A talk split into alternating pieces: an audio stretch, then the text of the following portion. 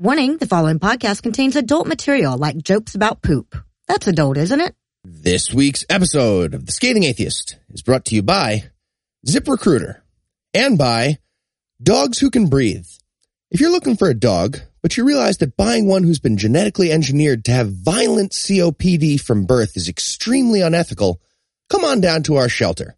Because really, you know, buying any dog from a breeder instead of rescuing from a shelter is a horrible, horrible thing to do. Dogs who can breathe. Pugs are delightful, but we're not monsters. And now, the scathing atheist. Uh, hello.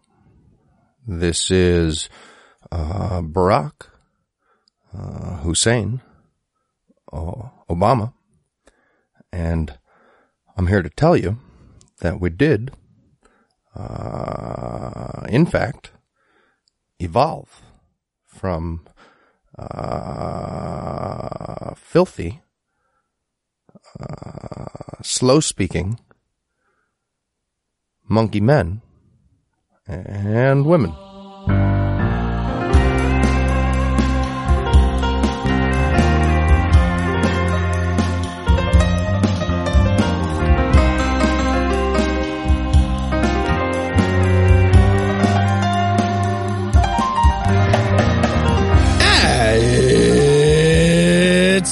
It's February 15th. And none of you got me flowers yesterday. no illusions. I'm Eli Bosnick. I'm Heath Enright, and from New York, New York, Secret Lair, Pennsylvania, this is the Scathing Atheist.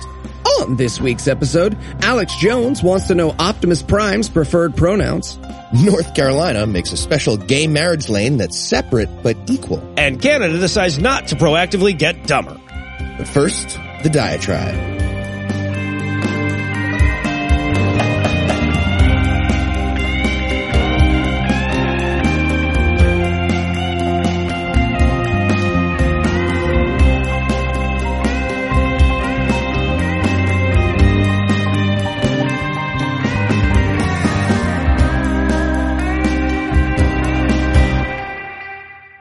Right, so you've got to forgive a little mushiness from me this week, but I'm recording this on Valentine's Day, which just so happens to be Lucinda's and my 21st anniversary. And since I was just shy of 21 years old when we got married, we get to celebrate the fact that we've been married for more than half my life this time around. And I've got to say, that tends to really piss Christians off.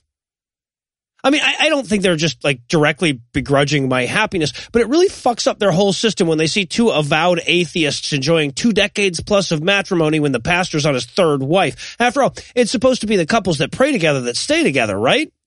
Now, I should emphasize that it's not like either of us think that divorce is immoral or anything. I mean, I'm all for people who are in unhappy marriages to have a way out. The only reason I don't divorce my wife is that it means that I wouldn't get to be married to her anymore. But to them, it's a moral imperative.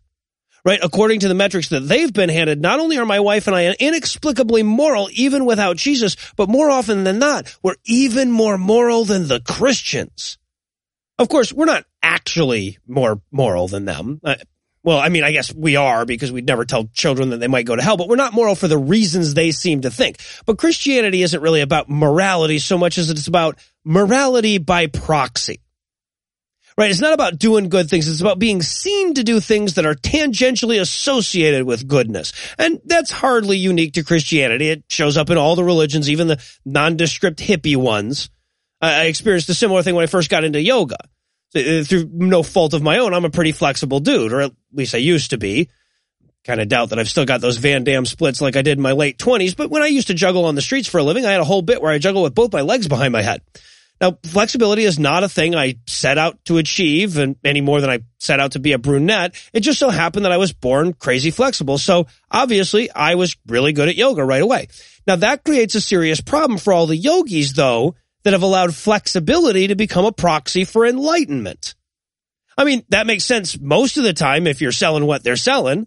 If I practice stretching myself into pretzels every day, I'm probably going to be better at it than you. And if I want to keep you coming back to my yoga class, I've got a transparent self-interest in selling you the fiction that flexibility and yoga acumen equates with enlightenment. Not only does it mean that you can achieve enlightenment just by sticking your ass up in the air and breathing right, but it also means that I, your instructor, am pretty fucking enlightened. So you should probably listen to what I have to say. Of course, that backfires like hell when some randomly rubbery dude like me shows up and starts doing your toughest poses on the first day. Suddenly, I'm the most enlightened guy in the room and I openly laugh when you say stuff like resonate with the universe. Now, with the new age hippies and shit, there's only so much damage this can do. Enlightenment, at least in the sense that they're using it, is not a real thing. Misidentifying who is and who isn't enlightened might fuck somebody up in the sense that it'll encourage them to take bad advice from an ill-equipped person, but I think we can all agree that it's nowhere near as dangerous as misidentifying who is and isn't moral. And if you think about it, morality by proxy might actually be religion's primary purpose in this country. For most people, church going is shorthand for moral. Having a cross in your business is a better metric for your morality than say how you treat your employees. And as long as you have John 3:16 on your bumper and a Bible on the dashboard, the Christian community seems more than willing to overlook that shiner under your wife's eye. I mean, I get that we do need heuristics. And, and none of us knows everything about anyone. So anytime you're called upon to make a determination about someone's overall morality, you're going to have to use some imperfect metrics Uh, all of our analyses are done with limited information. But when you start factoring in unrelated shit like length of marriage and church attendance into the equation, you're clearly handicapping your algorithm. Especially when you tell the people you're assessing what those factors are beforehand. If you say, well, a person that goes to church and quotes the Bible must be good, you've given permission to everybody to be as bad as they want and a convenient place to hide their badness. But it gets worse than that too, because these bullshit heuristics are so ingrained at this point that they're no longer taken as markers for morality, but rather for morality itself. Which means that even when you have clear evidence that someone's immoral, right? Like you saw it, they admitted it, whatever. You can still fuck up the assessment by balancing that out with how long they've been married and how often they quote the Bible. That's why you see church attendees proudly cheering for child molesters and standing by the people who are robbing them blind. Robbery and child rape have become less telling markers of moral character to these people than devotion to their religion. Look, morality doesn't come with shortcuts, and it shouldn't. Any attempt to build them in by itself would be immoral. They're talking about your Jesus. We interrupt this broadcast to bring you a special news bulletin. Joining me for headlines tonight are the atheists your pastor was warning you about, Heath Enright and Eli Bosnick. Fellas, are you ready to debauch? Bitch, I was never botched in the first place. Okay, puns aren't funny, Eli. puns aren't funny. Shit tits, Eli. Shit tits. All right, well, sorry for the tease, but we need to put the hedonism on hold long enough for a quick word from this week's sponsor, ZipRecruiter. Tyler, Tyler, get in here. Uh, yes, Mr. President. What are those razor blades for? Um, I was, uh, shaving? Ah, sounds good. It's good to keep looking smart. Sure, sure. Uh, you wanted me for something, sir? Uh, yeah, me and Sarah are trying to figure out how to replace all the people we lost last week because of the, you know, Ifeway Addering Bay. So we were hoping you could help us out, you know, maybe come up with some ideas. Uh, I, I still don't see the problem. Only a man who defeats me in hand to hand combat is fit to be my mate. You know I know, that. right? That's exactly what I said. Okay, And then, well, Mr. President, why don't you try ziprecruiter.com? what's ziprecruiter.com? I know that guy, the uh, uh, bounty hunter from Galleon 4, right? Awesome dude. Zipper right down the center of his torso. No, Oh, no, that sounds not. Let's get him. not, not that guy. It's, um, it's, it's the smartest way to hire. I thought your friends and people who gave you money was the smartest way to hire. I know you do, sir, but no, actually, ZipRecruiter learns what you're looking for, identifies people with the right experience, and invites them to apply to your job. In fact, 80% of employers who post a job on ZipRecruiter get a quality candidate through the site in just one day. The right candidates are out there, and ZipRecruiter is how to find them.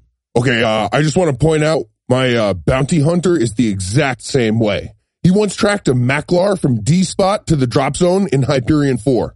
No problem. Did he donate to the campaign? He uh he did not. Okay, well then no good. All right, Tyler, how do I give this ziprecruiter.com a try? Right now, Scathing Atheist listeners can try ZipRecruiter for free, actually. For free? That's right, for free. Just go to ziprecruiter.com slash scathing. That's ziprecruiter.com slash scathing? ZipRecruiter.com slash scathing. Sorry, I I felt compelled to invoke him. Hey guys, how are you? Oh my god, Sarah! I haven't seen you since the fighting pits of Corleone! I know, I know. How are you? ZipRecruiter, the smartest way to hire. Look at your carapace. You look great. You've been working out or Get out of here! you get out of here. And now back to the headlines. In our lead story tonight, the racist uncle of Hyrule Castle, who's also Attorney General of the United States, Jeff Sessions, very quietly last week implemented a new facet of his ongoing plan to install a Christian Ministry of Truth where once stood a constitutional Department of Justice.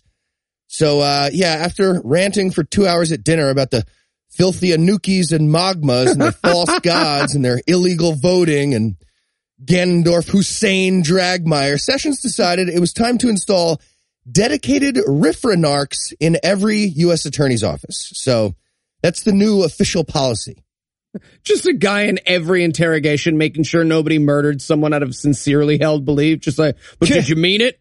Did you mean Well, it? And, and by the way, to square this with past actions by the DOJ, you have to not only believe that Christians are like the most persecuted group of people in modern day America, but that said persecution is the worst persecution anyone in this country has ever faced because we've never had a group like this for anyone else. Yeah. So, uh, if you're a fan of the First Amendment, like me and Noah and nobody else on this call, you've probably been pretty disturbed over the last year while you watched Jeff Sessions and the rest of the Trump administration promoting the church state together, united all one word thing. and you probably aren't surprised to hear about more theocracy nonsense, but nobody expects the American Inquisition. And that's what we got. Not only will there be an inquisitor in every federal attorney's office checking on cases about religion, the new policy also requires DOJ officials to get permission from Trump appointed theocrats before pursuing any civil rights suits that involve issues of religious liberty. Or, translated back out of Newspeak, no cake for gay people, but we're Right. afraid to say that. Just some guy in his office. Hmm. You know, they could have dragged that Matthew kid behind a truck for any number of reasons. Denied.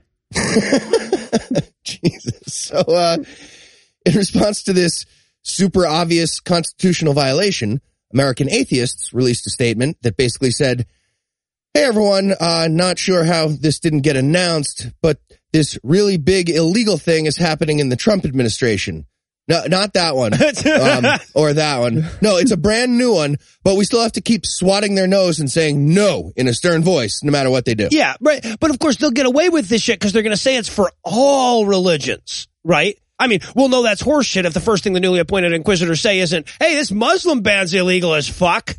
yeah. So, uh, using the word inquisition might sound like I'm exaggerating, but let's think about it for a second. The GOP's chief weapons are surprise, Nate Silver, fear of brown people, ruthless efficiency, Citizens United, and an almost fanatical devotion to the president.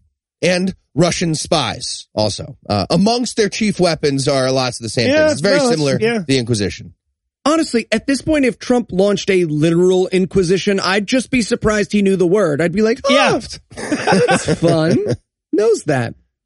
And in Take Your Holy Meditation news tonight.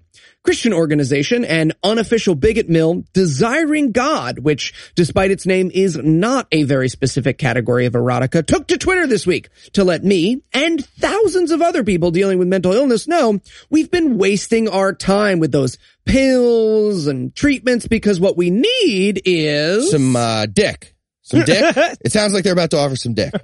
Oh, good guess, but no. They were looking for Choosing happiness. Uh, still choose- no. Okay. Still no. It was Jesus. We need some Jesus. Oh, well, so it was some dick. It was just figurative.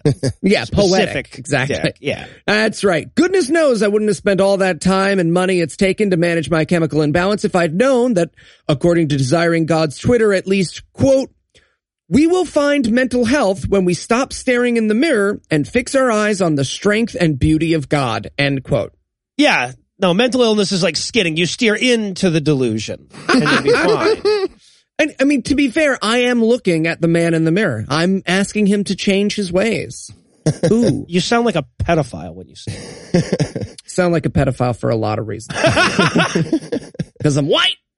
Well, that's what that song was about. I'm pretty sure. Yeah, I think so. Becoming more white. Anyway, It was about being white, yeah. it's Michael Jackson around 1987. It was about getting more white. Anyway, uh, I actually think uh, this this might be some good advice hidden in there. Anyway, because I am never more insane than when I'm looking at myself in a mirror. If I'm being honest, like I start doing weird faces and songs. I, I try to make the other guy flinch, and I I gnash my teeth for no. It gets pretty crazy.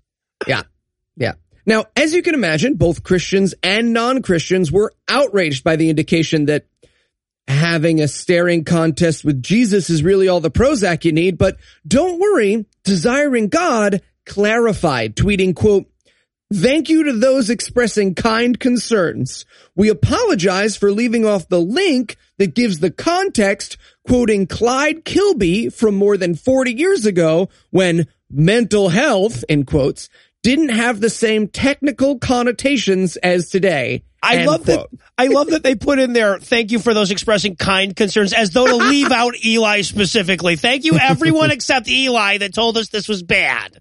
To be fair, the pictures that I photoshopped were a little nuts. That's on me. Uncut. I accept responsibility. So yeah, you see, they weren't saying Jesus would cure your mental illness. They were referencing a guy 40 years ago who didn't know what the fuck mental illness was and therefore prescribed Jesus for all the nothing people had. Totally different. Well, yeah, I- but meanwhile, in order to go with this excuse, they have to buy into the whole Eli's old Noah joke chronology. 40 years ago was 1978. This is not the olden days of yore. We'd given up exercising our demon into swine by then.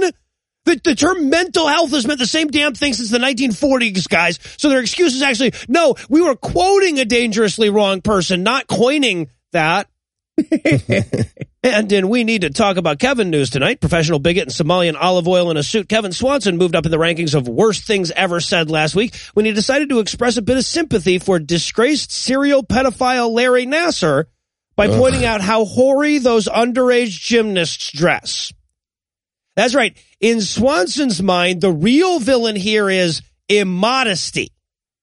While you're at the doctor. Hmm. Excuse me, I'll take my temperature. Thank you very much. I'm a lady. Oh, Right, yeah. Okay, so here's the quote.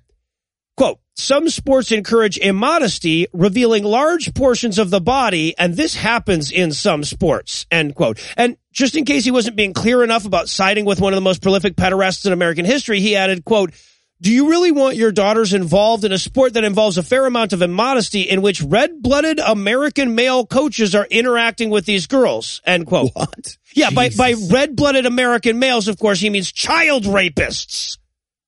Yeah.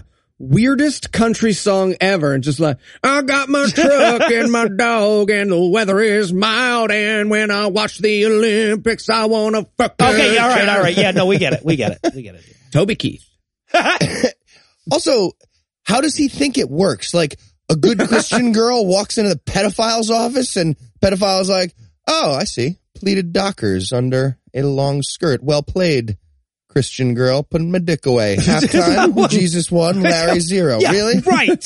Right. All right. So now, if you're new to the show, you might think that that's where the offensiveness ends, but our veteran listeners know Kevin Swanson well enough to still be waiting for the homophobic shoe to drop. Well, no worries, because immediately after suggesting that raping children is an unavoidable consequence of American hemoglobin, he added, quote, or worse, that is worse than having your immodest daughter raped by a red-blooded male coach, or worse, the infatuation of the body could eventually affect lesbian coaches. End quote. Just running into the emergency room. I'm sorry. My daughter was raped. I hear she was raped. Oh, it was by a guy. Oh, thank God. Okay, cool. yeah, right. Oh, oh, all right, honey. Let's go home. Come on. Tough it out. Oh, God. Rub some tussin in it. Yeah. And in Hail Mary full of face news tonight, hero, gentleman, and tremendous penis haver Daniel Serrano has been ordered by a Spanish court to pay $600 this week for an attack on religious feelings after photoshopping his face onto a statue of Jesus on Instagram. You know, if you were thing ever. completely new to the scale of religious stupidity, you might be hard pressed to, to guess how this becomes newsworthy after that opening paragraph. But if you've ever met a Christian, you already know. You see where we're going. Yeah, they got the sense of humor of a mom with an allergy kid. Right. It's not fun. they never like my jokes. Circus peanut. It's circus. It's a joke. It's a candy. It's a candy. It's a packing Jesus. peanut. Come on. Take it easy, I mean, I still put him in the box. Has anyone told you your kid is like a pug? Oh, no, no, now we don't want to have the conversation. Okay, okay. All, the, all of a sudden, life is precious. Okay. So, according to the article, the statue in question was the, get ready for my sexy Spanish, Cristo de la Amargura or Christ or Christ of bitterness. I love how you just threw in an extra R so you could roll another one there. and it belongs to the Hermanidad de la Amargura, or the Church Brotherhood of Bitterness, who asked him to take the picture of his face on the statue's body down from Instagram multiple times, and then they took him to court. My God. Well, to be fair, they have a bitterness reputation to live up to, though, obviously. Yeah. Church Brotherhood of Bitterness. Right. like, what other names were they considering for that church? Like, the Church of Latter day, ugh. Like, Our Lady of Perpetual Bew. Bew. Now, the good news here is uh, that's horrible, but the good news is that the leftist political party of Spain has already started raising money to pay his fine. But what this story is lacking, and gentlemen, I think you'll agree with me, is some good old fashioned petty vengeance. Hell yeah. So, I'd like to announce, drum roll, please, Morgan, the first ever scathing atheist Photoshop competition. That's right. We're going to show the Brothers of Bitterness a thing or two about their namesake. So here's the rules. First, take your favorite picture of Christ of Bitterness and Photoshop its face anywhere you like that doesn't break Twitter's rules and regulations. Get creative. And or sexy. Exactly. Okay, but if everyone does crucified with dicks instead of nails, it's going to lose the punch. because, like, that's obviously what we're all thinking. So don't everybody do that. right. Don't Mix it everybody do it, but at least one of you. Most, at least most one. of, most people should do that. Then tweet it to us, but most importantly, tweet it to the church's Twitter oh, account. Oh, That's at A-M-A-R-G-U-R-A underscore J-A-E-N. That's at A-M-A-R-G-U-R-A underscore J-A-E-N or check the show notes where there will be links to that with the hashtag scathing of bitterness. And next week, not only will we announce the winner on our show, we're going to put your photo on the Facebook page and we're going to send you a free t-shirt. Offer not valid in Spain, probably. Some restrictions may apply. Yeah, if you live in Pakistan, don't fuck Yeah. around. Just, just enjoy this show coded as whatever Muslim thing you're pretending this is, but don't don't get crazy. But for everyone else who lives in America, get creative, get dirty, and get scathing. Yeah, also Australia's out. Sorry, guys. That t-shirt's just really don't expensive. do it if it's going to get you in trouble. Don't Well, or, trouble. or, or if I'm not going to be able to mail you a t-shirt and afford it, that's the other one. And, and while you mull that homework assignment over, we're going to take a quick break and hand things over to my lovely wife, Lucinda. A man wrote the Bible. A whore is what she was. If it's a legitimate rape, it makes you a slut, right? Eh, cooking can be fun. Hey, I'm proud of a man. This week in misogyny. I guess the bright side of the Justice Department bending over backwards to carve huge Christianity exceptions into employment law is job security for me, right? I mean, if there's one thing Christianity sincerely holds, it's misogyny. I mean, even under liberal presidents, nobody would dare to suggest that they should have to follow all the rules. After all, how are you supposed to make the magic cracker turn into Jesus flesh if you don't have a penis? But of course, like everything in the present political climate, it's getting worse. They're making it easier and easier for religious employers to hide behind the amorphous catch-all of religious freedom. And given their general attitudes towards females, you can bet your ass that the right for them to swing their fist will not end where your vagina begins. Because look, there are a few institutions in America where sexism is as entrenched as it is in the religious ones. Even with all their special exemptions to gender equality measures, they're still constantly getting called out for breaking what few laws still apply to them. Take, for example, Reverend Gerard Lynch of the Church of St. Anne, who's being sued right now by four women employees who accuse him of harassment, demeaning behavior, and creating a hostile work environment. Now, just having all of those Bibles sitting around should settle the case. Pretty hostile thing to women to have just lying around. But according to the lawsuit, Lynch went above and beyond. According to the suit, he was in the habit of saying things like, quote, I hope she doesn't smell. I hope she douched. End quote. When talking about his female subordinates. He compared another female's employee's hair to a dead rat, spread rumors about the fictitious affairs his subordinates were having, made derogatory remarks about their weight, and even threatened them with violence.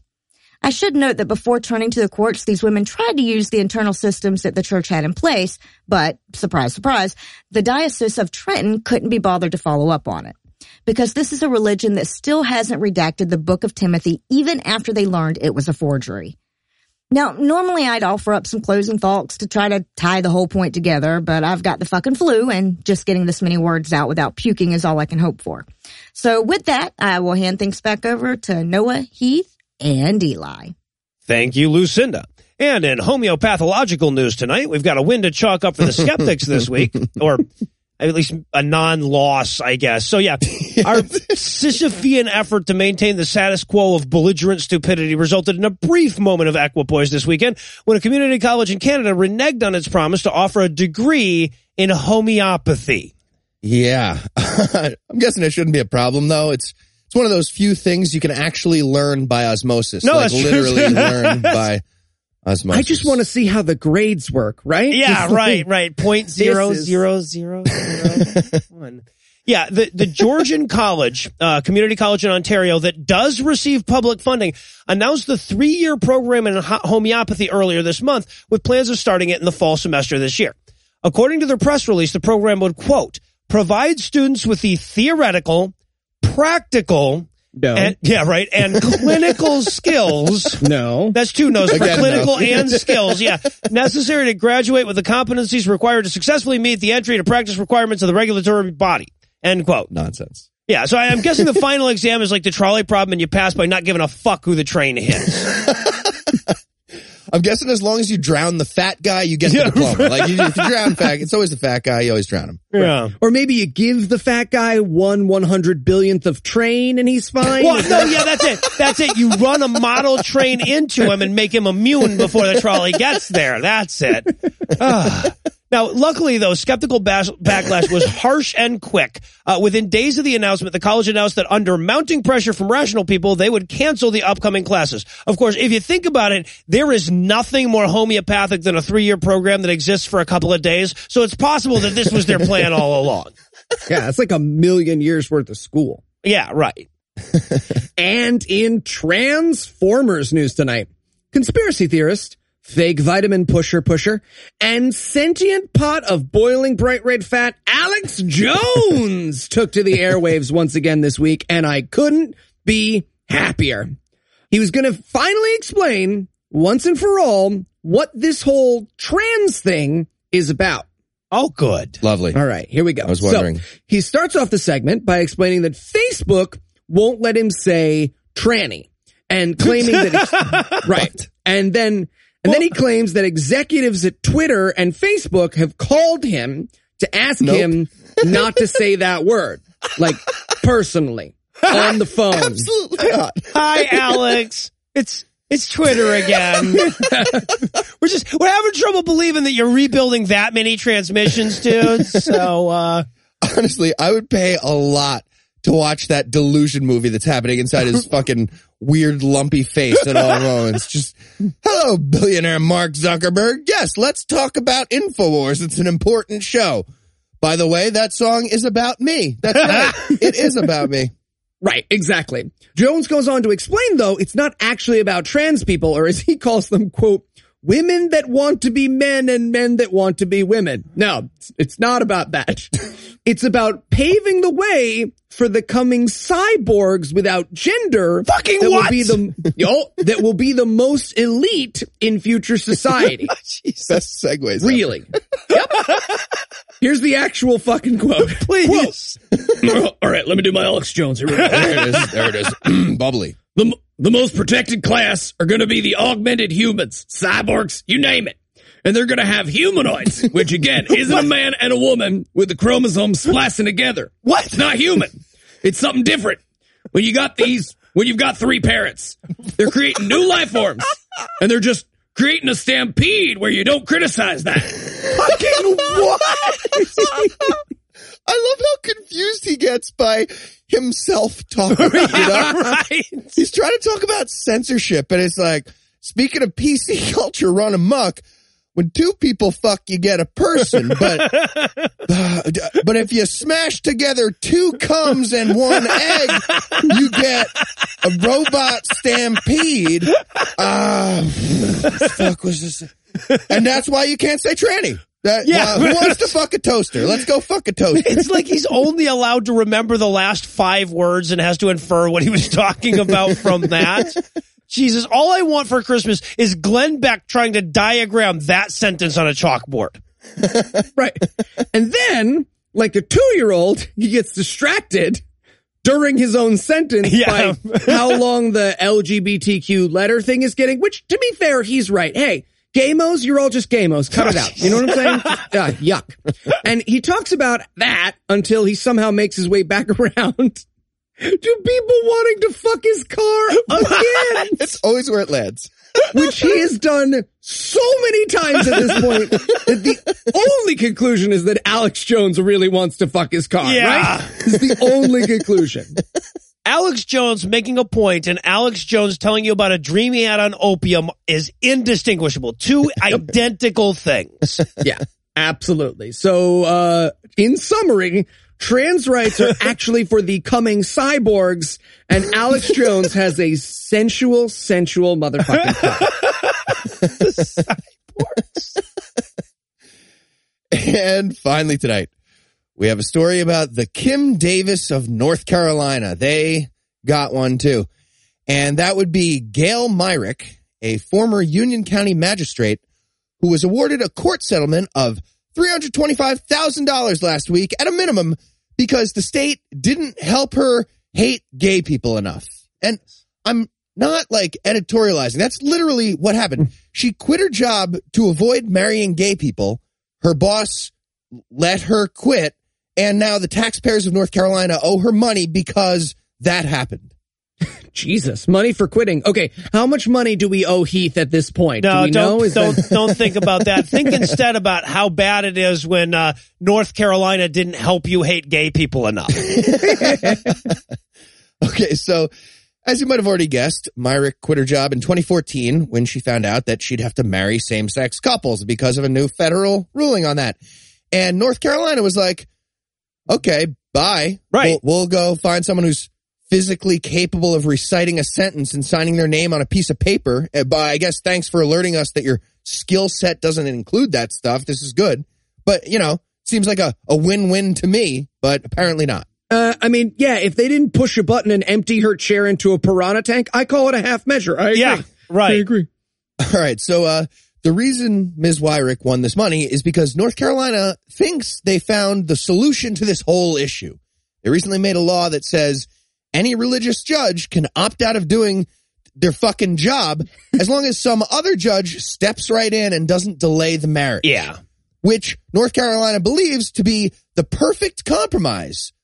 To be clear, the perfect compromise between the right to be a bigot with no consequences and the right to be a human being. Yes, right. Yeah. North Carolina proudly found the middle ground between those two ideas. Yeah. A, a compromise, by the way, that conveniently only applies to Christians, by Yeah. the way. It's not like they're letting Jewish judges beg off ham related offenses or anything. Yeah, but uh thanks to that law, which went into effect after Myrick's resignation, she's now getting paid for doing nothing this whole time because her boss didn't stop her from quitting. Her lawyers actually went to court and successfully argued that there's a legal requirement for the state to be like, no, don't. Come back. You know, don't. Your, your friends are interesting. We'll go. Yeah. That's a law now. Right. Well, somebody get Andrew on the line and find out how much we owe her for not being on this podcast, right? okay, well, I personally am off to get a job as a devoutly Jain anything in North Carolina, fellas. Have fun with the podcast. I'm gonna. well, shit. I guess now that Eli's devoutly religious, we're going to have to close off the headlines for the night. Heath, Eli, thanks as always.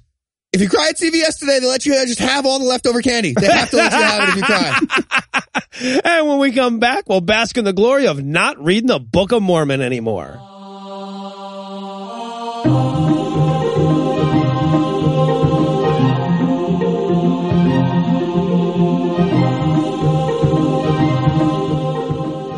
I understand that life still has a lot of shit to throw at me. Terrible injuries and illnesses, the death of loved ones, the continuation of the DC cinematic universe. But no matter what fate places before me, from this point forward, I'm going to face it with the calm confidence of a person who knows that at least he's not reading the Book of fucking Mormon. Okay, to be fair, DC movies and the Book of Mormon are equally well written at this That's point. That's true. so- No, that is true. And you're never sure if it's more anti-Semitic to like them or to dislike them. Yeah. Which is mm-hmm. it for each one? Is, is it are you, is it anti? I, don't I think Superman's a Jew. Sup- All right. And of course, to give this book the profane send off it deserves, we're going to need the help of the lovely Lucinda Illusions. Lucinda, welcome back. That seems so much more sincere when you didn't just make me read another chunk of the holy book. Yeah, right? Doesn't it? All right. So as a bit of a capstone to the whole Book of Mormon experience, I figure maybe we could take a step back today, look back over the whole book and milk a little more content out of that year plus of misery we suffered through. So to start, I would like everyone's nomination for your favorite character in the Book of Mormon. Ooh. All right. I'm going to go with Alma, not just because of Heath's masterful portrayal, although that's a part of it, um, but because there's nothing like God shock therapy to make you religious. Am I right? yeah, you had a great origin story. Um, you know, I appreciate a motherfucker that doesn't give up, and I'm into sexy boat dancing, so I'm going to go with Laman. Ooh. We met the hero early. when was the sexy boat dancing? It was on the way over. On the way over, was- they got in trouble for sexy. Oh boat Sexy yeah, that's dancing. right. That was that was a big no no. Boat dancing. That's where they had to high, they had to tie Nephi up. So there was sexy boat dancing and, And bondage. ropes, bondage. Yeah. Yeah, mm. Good Fun. time. Fat life. I am going to go with Gadianton. Um, I mean, we didn't hear a hell of a lot from him, but consider what a badass robber he must have been for people to just name a kind of robber after him. Right? Like, if people are later called the Lucinda robbers, it's probably because I kicked a bit of ass. nice. Yeah. All right, I'm going with uh, Zeezrom. Joe Smith literally had an evil Jewish lawyer built into his story. Yes. An ancient American evil Jewish lawyer. and I love the guy's story. He actually tricks everyone with this the weird combo of the Holy Trinity problem and the Cretan liars problem kind of at the same time. And this includes Joe Smith, who wrote the book. He got confused about Yeah, it. right. He's like, yes, that would make God a liar. Wait. No. Um, Jew, evil Jew. He's an evil and then Jew. he died. And then he died. And then he died. right. All right. So Zeezrom actually could be a, a qualifier for this next category as well. Uh, what was the dumbest proper noun that Joey came up with? I think I'm going to have to go with anti-puss. I feel like that was a Freudian slip of some sort. yeah, right.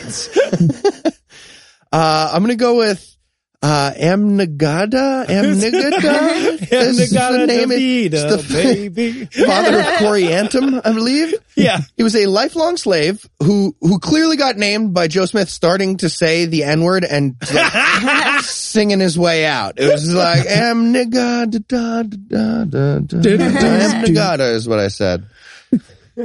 See, I was going to go with Teancum, and I was afraid we'd all have the same answer. So I'm just glad somebody else. Glad you guys had different shit.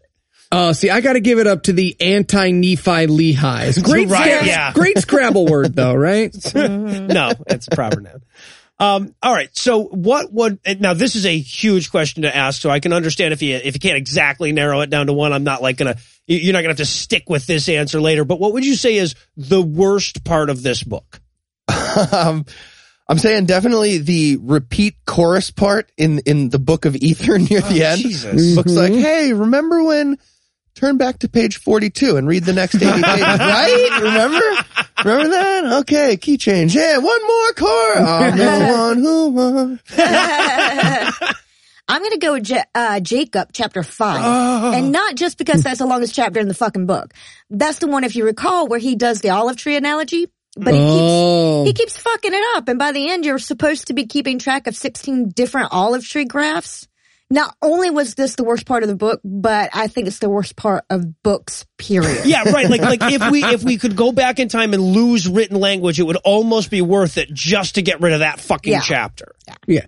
I'm going to agree with Heath and say the end. I mean, because most of this book is fun bullshit stories, but man, did the ending drag for that word count. Yeah. It's pretty rough. All right, so I- I'm got I've got kind of a curious answer because this, this isn't the worst part. This actually might be the best part of the book, but it's definitely the laziest. Um, I was thinking of this the part in Second Nephi where Joey just copies down 13 chapters of Isaiah as though we weren't going to notice, and he's like, Nephi also loved to read Isaiah, particularly this part. Block quote. Yeah, right. All right. So, uh, eh, eh, obviously another large part of the Book of Mormon here were the anachronisms. So, uh, does anybody have a favorite anachronism? Well, I know it's not the dumbest, but I'm going to have to go with I do. Yeah, right. Yep. yep. Uh, call me old fashioned, but I'm going to go with Native Americans getting turned dark for sinfulness. Okay, which which time period do you think that's supposed to be from? what do you do? You, Okay, to be fair, I may not know what anarcho capitalism means or whatever word Noah said. all right, uh, anachronism. Uh, my favorite Bless you. anachronism. Bless you. I'm going to go with uh, well, obviously the transatlantic cold fusion submarine With the hole in the because bottom. that's the just ridiculous. Dishes were nowhere near that tight Right? back in ancient Israel times. Tighted dish, nowhere near where tight enough for a submarine. Well, see, yeah. I'm I'm kind of tempted to go with my last answer again, since the book of Isaiah wouldn't have been written by the time Nephi went to the Americas, so that's also an anachronism. But instead, I'm going to add to Heath's because when they made the submarines, you'll recall that they specifically said they weren't going to put in glass windows, not because those wouldn't be invented for thousands of years, but because they might break with all that ocean Ah, I pressure. you see. Jesus. All right. Now, this is actually kind of the whole point of reading in this, this in the first place was to arm ourselves against those little fucking bikers on the white shirts. So what part of the book, after having read it, would you most like to hear a Mormon missionary have to explain on your porch? Oh, good question. Uh, I mean, it depends on the time of year, but if it's as cold out there then as it is now, I'd like to make them walk me through the olive tree analogy. yeah. I go, what does the seventh olive tree mean? I don't get this. Like the other ones I get. Explain this to me. I'd like to hear him explain genetics. Ooh. Uh, the definition of armadilloism. Armadillo. Anachronism. How do you hear wrong a second later? He just said it. Okay. Retracted, retracted. How about uh, the three immortal disciples? I'd like to hear where they think those guys are. All right, ready? Anachronism. Say it. Quack. Quack. Quack. All right. Quack. All right. Quack. Quack. Hockey puck to the side Um, of the head. Okay, well, for for me, I'm going back to the uh to the submarine. I want to hear a missionary describe that construction to me. Yeah, Like, right. I think my go-to question would be like, okay, would you please rate these dishes I have here from loosest to tightest and explain why? What does tight as a dish mean to you? All right. Now, this is almost a repeat question, but I feel like it's different. I asked earlier what was the worst part of the book, and now I want to know what was the worst moment in the book. Like I said, I know that seems like the same thing, but having read the Book of Mormon, I feel like you're all going to be like, oh, good. I'm glad you asked that. Okay, I know other people are going to have like worse things, but the made up cureloms, the fake animals of burden, it was, Yes. it was just the most I've ever been able to fuck myself when reading a book. Uh, okay, worst moment. I'm going with, uh, when the dark skinned people repented and God turned them white. yeah. God was like, hey, you, you evil black people are actually being super cool right now. Don't normally do this, but You're white. poof, you're white now and you are welcome. That was so anachronistic. Um, yeah, I feel like if there's a right answer, that is the right answer. But so as not to be repetitive, I'm going to go for the part where the white people were evil, so God turned them black in the first place. I'm going to go with the three witnesses because at that point we still had like 500 pages to go. Oh, okay, yeah. No, Never. they should have had the fair. right answer. Yeah. All right. Now, in addition to having read the Book of Mormon, of course, we've also read the Abrahamic trilogy at this point, and I've got a lot of questions from people who want us to sort of compare the holy books. Um, so I've got a couple of those here. Where would you say the Book of Mormon ranks compared to the Old Testament, the New Testament, and the Quran in terms of boringness? Ooh, okay. Uh, most boring to least boring. Uh, Quran, Old Testament, Book of Mormon, New Testament. Uh, I'd like to agree with that, but I'd swap out the New Testament and the Book of Mormon. The New Testament tells the same story four times, then sends us a bunch of bitchy letters. I mean, sure, the last chapter is awesome, but that's Yeah. enough. The letters were the worst. That's not enough. Epistles were really brutal. Um, I'm saying Book of Mormon, hands down, least boring. I like, Ooh. if I ever got bored, I'd just start thinking of Eli's Ben Carson voice and read everything in that. It made it all better. So I, I, I mean, I'm going to go with second least boring as well. Uh, So we've got two votes for second least and, and two votes for least. Um, but I give the Old Testament honors on least boring. I feel like if we had read that one in the first place, we'd have appreciated it a hell of a lot more. Mm, maybe. Yeah. Right? Because when we read that, we were comparing it to books, not holy books. All right. And now this is uh, one that comes up an awful lot. So where does it rank in terms of violence? Okay, well, Quran's obviously at the top. Uh, then I'd put Book of Mormon and the Old Testament in a in a tie. I think for second. I mean, it kind of depends on how you rank the races, I guess. exactly. Do you- like, do you like Mexicans or Arabs better or worse? If it's Do you have an Arabs, attractiveness Old bias? I get it. All right, so there's definitely a pretty, I think, like I said, this is a very common question, um, but it's a flawed question as well, right? Because if we're asking which book has the most violence in it, the New Testament ends with every fucking body dying. But in terms of advocating violence, which I think is the important one, it goes Quran, Old Testament, Book of Mormon, New Testament, I think. I'm going to say it, it wins here, but only because I'm measuring by how much violence it actually inspired.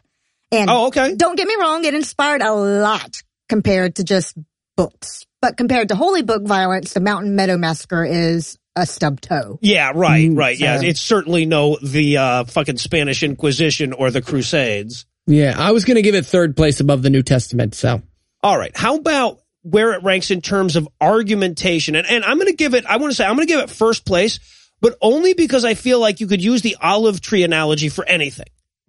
Right? Like no matter what a person is, you start in with that shit and before you're done, they're going to be like, you know what? You're right. I give up. Tap, tap. Yeah. Uh, I'm going with last place based on the words in the book, but first place based on Salt Lake City. Yeah, right. I, oh, Yep. I love, money where I your became- mouth is. Yeah, just the buttery leather couches everywhere was enough just to get me Mormon. And Yeah. they've got a space for a profit open. It's awesome. I- I'm going to know give it second to last place above the Quran just because it manages not to repeat the same story 8 million Yeah. times. I'm going to say tied for Zeroth. I think Lucinda's winning. All right. And where does it rank in terms of wacky names? Uh, first motherfucking place.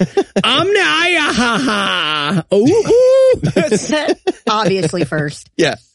Clear, clear first place. Like they had the, the Ron Burgundy of scribes taking the shit down. It like didn't matter what noise Joe Smith made. It was getting written down Oh, yeah. verbatim. Yeah. his. No, I just wanted to make sure it swept at least one category before, before we were done. But now it has, and that means we can say goodbye, or as they said in 6th century BC America and Reformed Egyptian, adieu to this Adieu. whole fucking thing. Guys, gals, thanks for not giving up on it.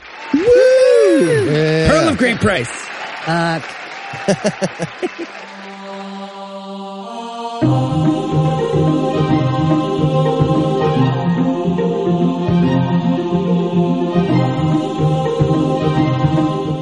Now that we've made our way through the entire Book of Mormon and learned to pronounce some 40% of the made up bullshit names, I think we're safe in assuming ourselves to be among the world's foremost experts on the work. After all, what are the odds that other human beings would have made it all the way through this goddamn thing? That being said, we're skeptics here at the Scathing Atheist, and we're not about to declare our expertise without putting it to the test. So, joining us now is our good friend Bryce Blankenagel. Bryce is an ex-Mormon, and when he's not surreptitiously drugging performers, he hosts the Naked Mormonism podcast. Bryce, welcome back to the show. Allegedly. My lawyer was present. And I just want to note, it took me seven and a half hours to get through the Book of Mormon, and we're doing this in a whole 20 minutes. Yeah, we're all experts here. Yeah, totally. no, there you go.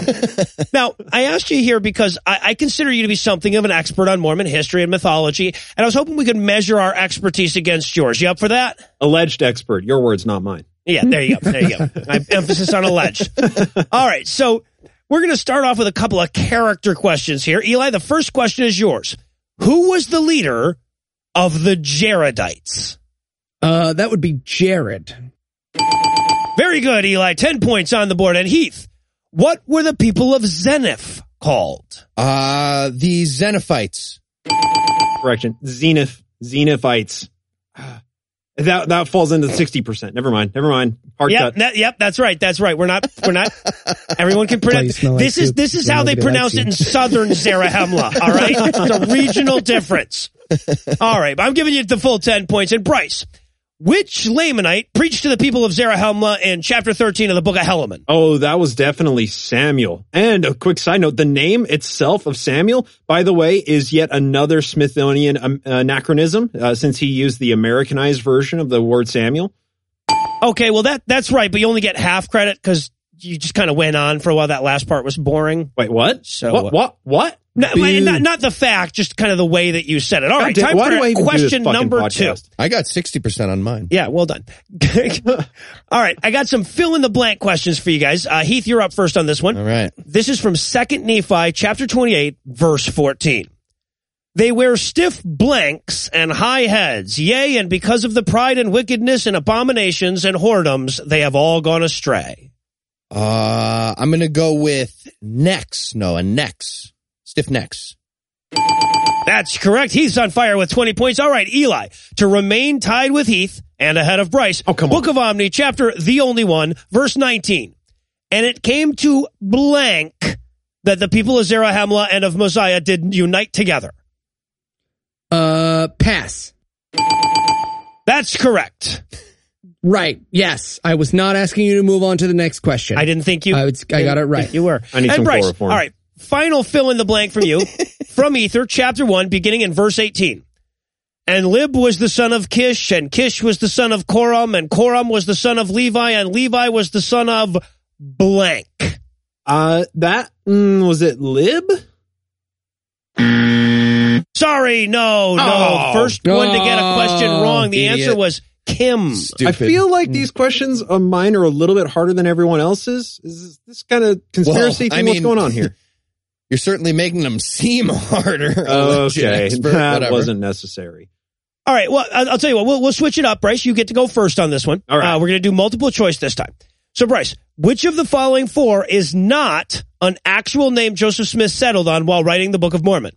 A. Limhah. B. Limhan.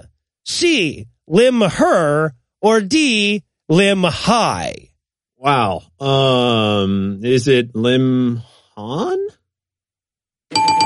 That's correct. Bryce finally got one. Yeah. Wow. Look at I you. was not expecting that. One. Participation. Really? Really? Once again, not necessary. I got the first one right, guys. I, that was the first one I got right. I'm happy about it. Uh, only half right. Wait, what? Uh, no, tech- I got yeah. that one right too. The other thing I said was right as well. Well, yeah, it was right, but it wasn't well right, you know? All right. Or interesting. Bryce, I feel like you've been holding the spotlight for quite a while there. It's time for somebody else to get a turn. So, Eli, which of the following is not one of the eight witnesses? Is it A, Hiram Page, B, Peter Whitmer, C, Hyrum Smith, or D, Rihanna? Okay. Is it Hyrum Smith? God damn it. Um, is that your final answer? Yes. Are you sure? No. Then what is your final answer? Uh, Rihanna. Yeah. Objection, Your Honor. Leading the witness. Judges? Nope. Sorry, Bryce, no luck with the judges, but you do Oh. lose five points for making me look for the uh, Andrew Nope sound. clip. Come on. That was just a stock clip. I have that recorded too. All right, Heath, which of the following is not a city that existed in prehistoric America? A. Zarahemla. B. Jacobugath. C. Kishkumen. D. All of the above. Uh, what is D? All of the above. Wow, everyone but Bryce is on fire. Uh, more points. Really good. Thank oh, you. smelling myself. Hands are on No fire. soup. No smoke. I don't think this is very fair. Just want to throw that out there. All right, all right. Now it's time for a section I call by the numbers. So Eli, how many sentences did Joseph Smith make it into this book before he told a lie? um, I'm gonna go with one. That is correct. 10 more points. And Heath, Mhm. after the battle at the end of Book of Ether, how many people are left alive on the entire American continent? Uh, one. Excellent. Still maintaining that perfect score. And Bryce, uh, I got a numerical question for you too. What is the value of 850 antions in shiblums accounting for inflation? Oh, come on. Eli and Heath's questions are way easier than mine. This is bullshit. Uh, Okay, all right, you know what? Fine. Would you rather I give you Eli's question for the next one? Yes, that would be nice. All right, okay, fine. This is Eli's question. Uh, what was Mosiah's favorite microwavable snack? That's an absurd question. So Are you are you saying you don't know? I They- know. No, they just didn't have microwaves back then. um, they, they didn't have scimitars either. What's your point? Yeah, Five why, why didn't they just go down to McDonald's instead? Oh, I'm sorry. That was not the sake. correct answer. Eli, would you like to steal? I would like to steal Noah. Thank you. All right, Eli, for the win, what was Mosiah's favorite microwavable snack? That would be pizza bagels. That's right. Congratulations, Eli. You know way more about the Book of Mormon than Bryce. and me too. Uh, Okay, I'm pulling a Heath. I'm quitting. I'm hanging up right now. Fuck this. Okay. you need me to take over your show? You know where to find me. I'll tell your listener.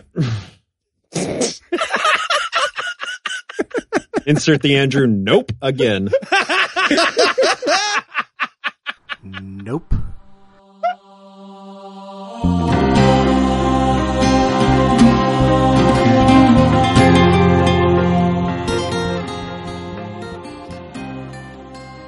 Before we get to the happy ending tonight, I wanted to thank Bryce for hanging out with us tonight and for having such a great sense of humor. If you want to learn more about Mormon history, especially the parts that the Mormons would rather you not know, be sure to check out Naked Mormonism. We'll have a link on the show notes. And despite what you may have heard, he really does know his shit, and it's a fascinating story.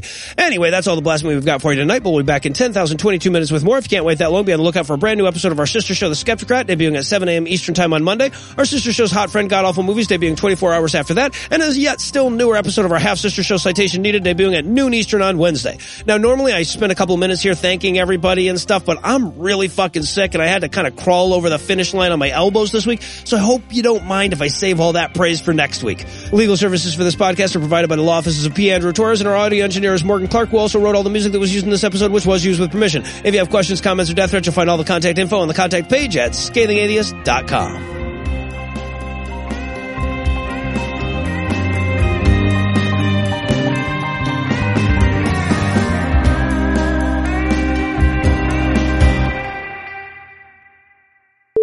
Eli, congratulations on not setting off any Indiana Jones traps during that uh, room noise. And I'll let you know, Morgan, I am not farting every four to five seconds. It's a dog snoring in the background. Just letting you know. Sounds like one of them things that you just like, you know, that's like that's like an I'm not a racist kind of a thing, yeah. I Morgan, I am farting every four or five seconds, man. Just so you know, And they're SBDs, but with really Heath. loud coughs. Well, no, no, they're uh, they're, they're silent, but Heath Heath knows.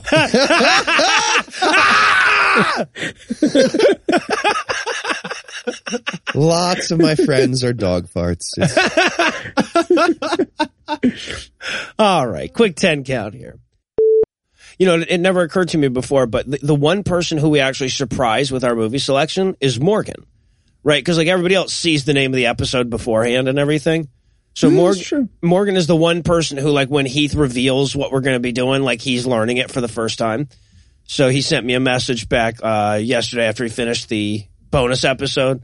He was like, as soon as Heath said what you guys were going to be breaking down, I literally said aloud, "Oh fuck you."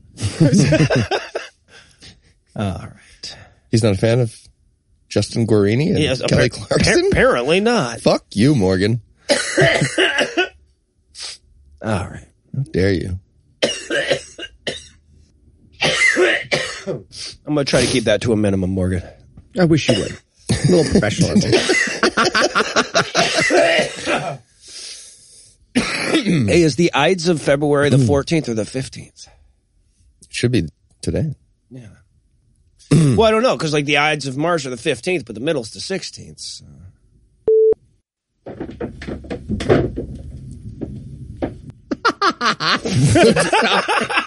I'm so Are you serious? Did you throw a baby downstairs? What the fuck are you doing over there? What was that? Why would you Are a you- baby? Are you okay? I had a bag full of playing cards on my desk, and I thought to myself, don't touch it. If you touch it, something's gonna happen. They're gonna fall all over the place. and It's gonna be comedic. And I literally, I was doing this monologue as my hand reached out to push it ever gently back, and it just all exploded at me. It was just playing cards everywhere. And then the bag fell behind the thing, which knocked over my sound guard. yeah, because there were like three falls there. There were like three levels of Yeah, it was falling. Rube Goldberg level. No more room noise. Somehow Eli's on a bathroom floor between stalls. I don't know how, but that happened. All right. I guess that eight seconds will be plenty. How much candy did you get, Eli? Well, tomorrow, tomorrow I'll get a lot. I, I like to stand there in the aisle and I go, I don't know. She's been gone for a year now, but I always come in to get her something. And they just hand you, they'll just fill you up a basket and let you walk out. It's their fault.